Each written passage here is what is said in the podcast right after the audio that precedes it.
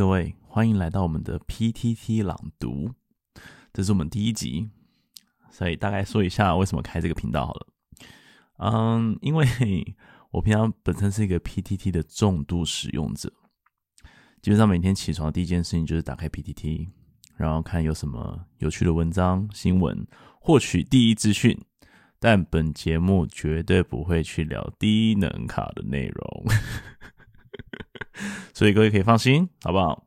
那我是主持人硕，今后呢每个礼拜都会跟大家分享我可能那一周看到有趣的 PTT 文章啊，我相信有非常多人也是重度的使用者啊。那其实不意外，大家都会互相分享连结，然后看内容。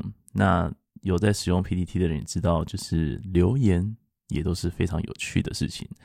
而且常常我们在 PTT 上面也会看到很多算是蛮认真的文章吗？有长篇的，有短篇的，有超级爆笑的，有很悲伤的，各种的故事。那我总是非常喜欢跟身边的人分享这些大大小小的有趣的故事。毕竟你知道人嘛，你每天看新闻、看节目、出去啊干嘛的，这件事情分享完之后呢，其实你的世界圈子就是这么小。但是你看网络文章啊等等的，每天每个小时每一分钟都有人在发新的文章。那什么样的文章会获取最多的关注呢？其实在热门文章里面呢，就会到一定的推文人数，它就会推上热门文章，然后备受大家的关注跟讨论。那这些文章不外乎都是蛮有趣的嘛，不然就是欠攻击这样子。好，所以呢，我原本想了一下，想说每一集我到底是要分享一篇、2篇还是3篇？所以我在想说，依照文章的长度、内容来决定要念长篇还是短篇好了。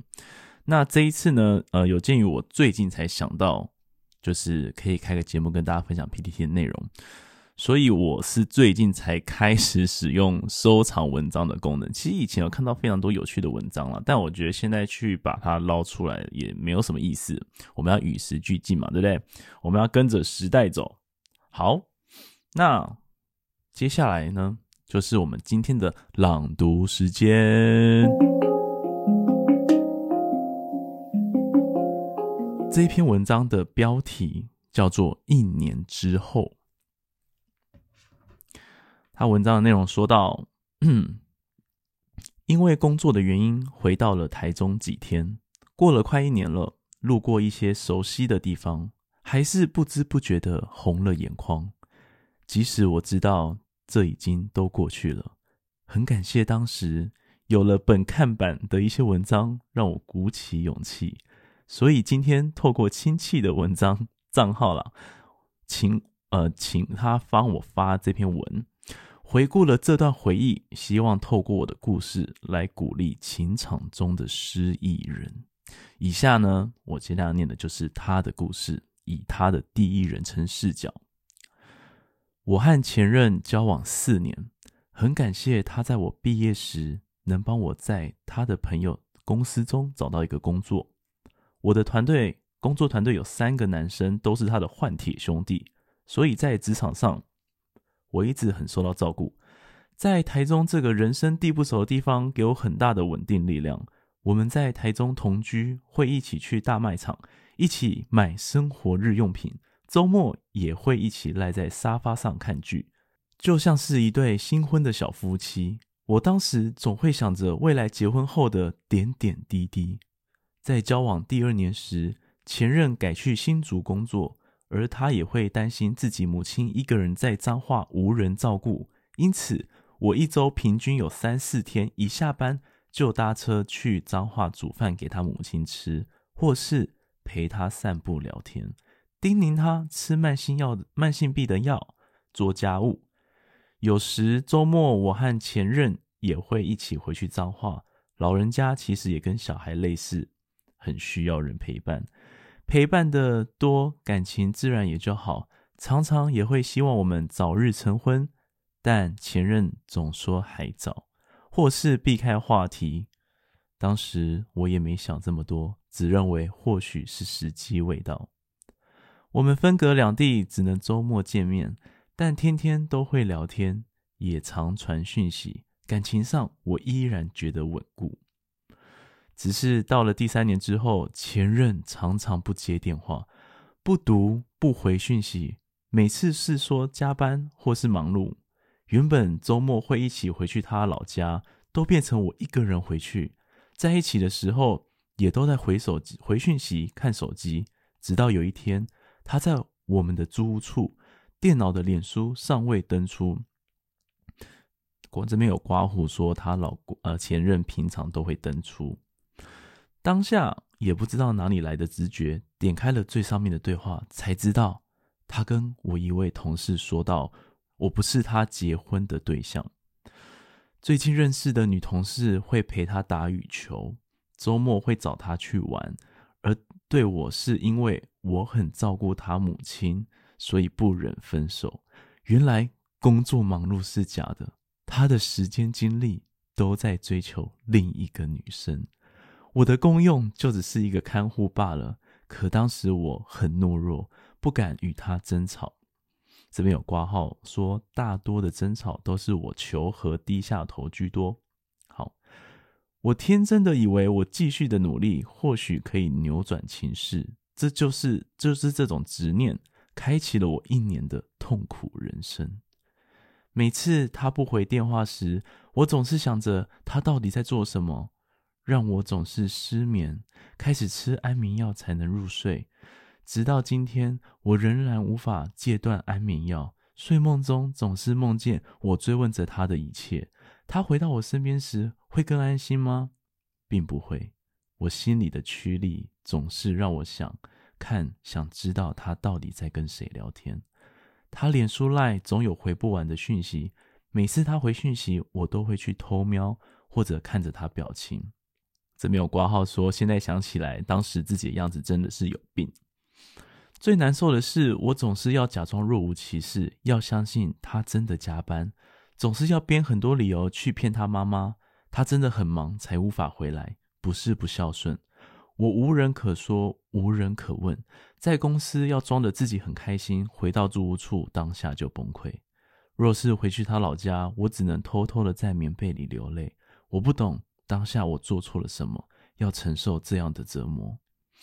就这样过了1年之后，我因为身体的关系要手术住院3天，而前任当时跟那位女孩一起参加员工旅游，而让我在医院自己去动手术。我无法忘记当时护士说，没人陪你一起来吗？一个人躺在手术台上，只有无限的孤独寂寞。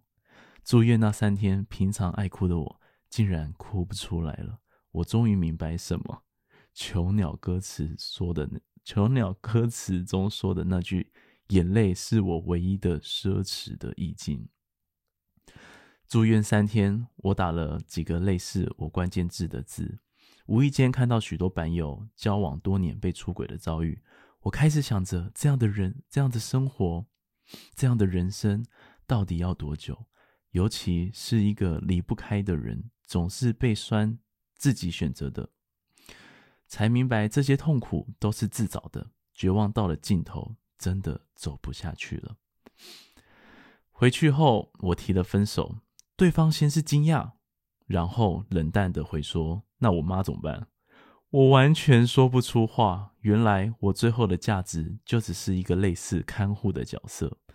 我冷笑了，对方也很爽快的答应。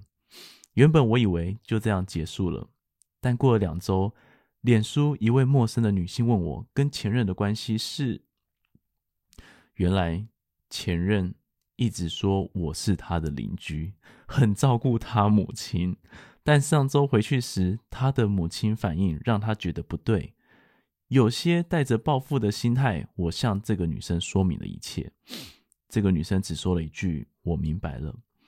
但过没多久，我接到了前任的电话，直接开头就骂3字经，说我心机重，提分手，还要去破坏他的感情。对方因为我的话要跟他分手。印象中最深刻的那句，现在想来还是会流泪，就是我和他感情很稳定了，准备想结婚，都是因为我而破坏。我也是傻瓜，当下竟然听了近半小时他恶毒的咒骂。然而公司的情况更让我措手不及，他的3个朋友都怪罪我已经分手了，还要挟怨报复，以及收了他母亲的礼物，说这2年的照顾都是为了钱及这些好处。我无言以对，只能选择离职回到家乡。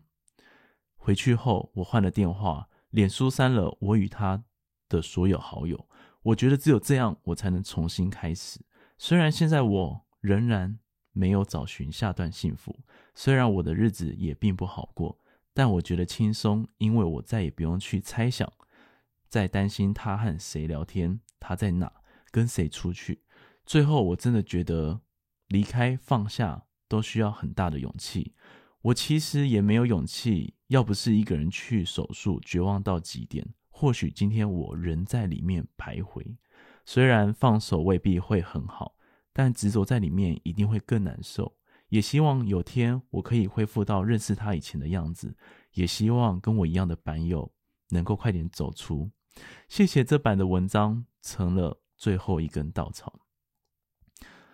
哇，真的是听了非常辛苦的一个故事。这男的，你知道有时候你听人家故事，你会去想说会不会是大家的各个的单方面支持嘛？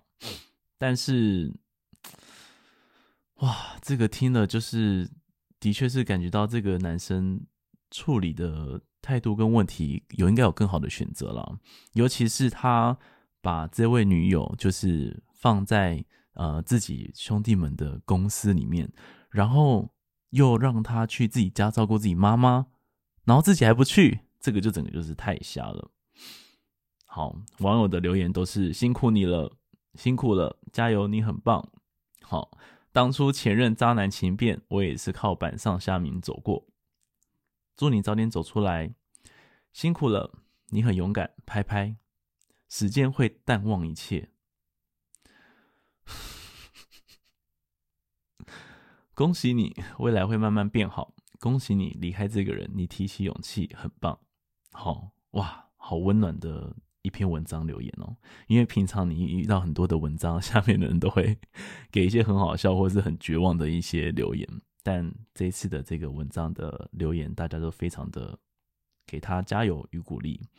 我自己个人是觉得啦，通常这种状况呢，当你第一次去对方家帮对方照顾他的家人，然后他却没有跟的时候，其实这个时候你眼睛就要放大一点了，是不是哪里出了问题？怎么会让对方，就怎么会允许对方就是觉得这件事情理所当然呢？对不对？其实很多的时候啊，很多人困在那些迷惘的不对等的关系里，有时候你觉得是一种付出，但是你没有想过2个人都要一起付出，2个人努力经营才是最重要的。如果当你发现只剩下自己在经营，或是只剩下对方，而自己无力在这份关系上面付出努力去经营的话呢，就应该要慢慢的放下这个感情，然后让时间淡忘这些，然后在对的时间提起离开，而不是在这之中一直受尽委屈，受尽折磨。你看这位版友就是在医院的时候一个人孤单寂寞，然后还要想着他跟那个女生去员工旅游的快乐过程。天哪，人的长大是需要受伤的。好，这就是我们今天第一集的 PTT 朗读文章。那接下来呢，我们也会继续的分享其他悲伤的故事、快乐的故事、有趣的内容、爆笑的留言都有可能。那要收听我们的频道呢，可以在我们的 Apple Podcast、Google Podcast、Spotify Podcast、SoundOut 跟 KKBox。让我们下次见，拜拜。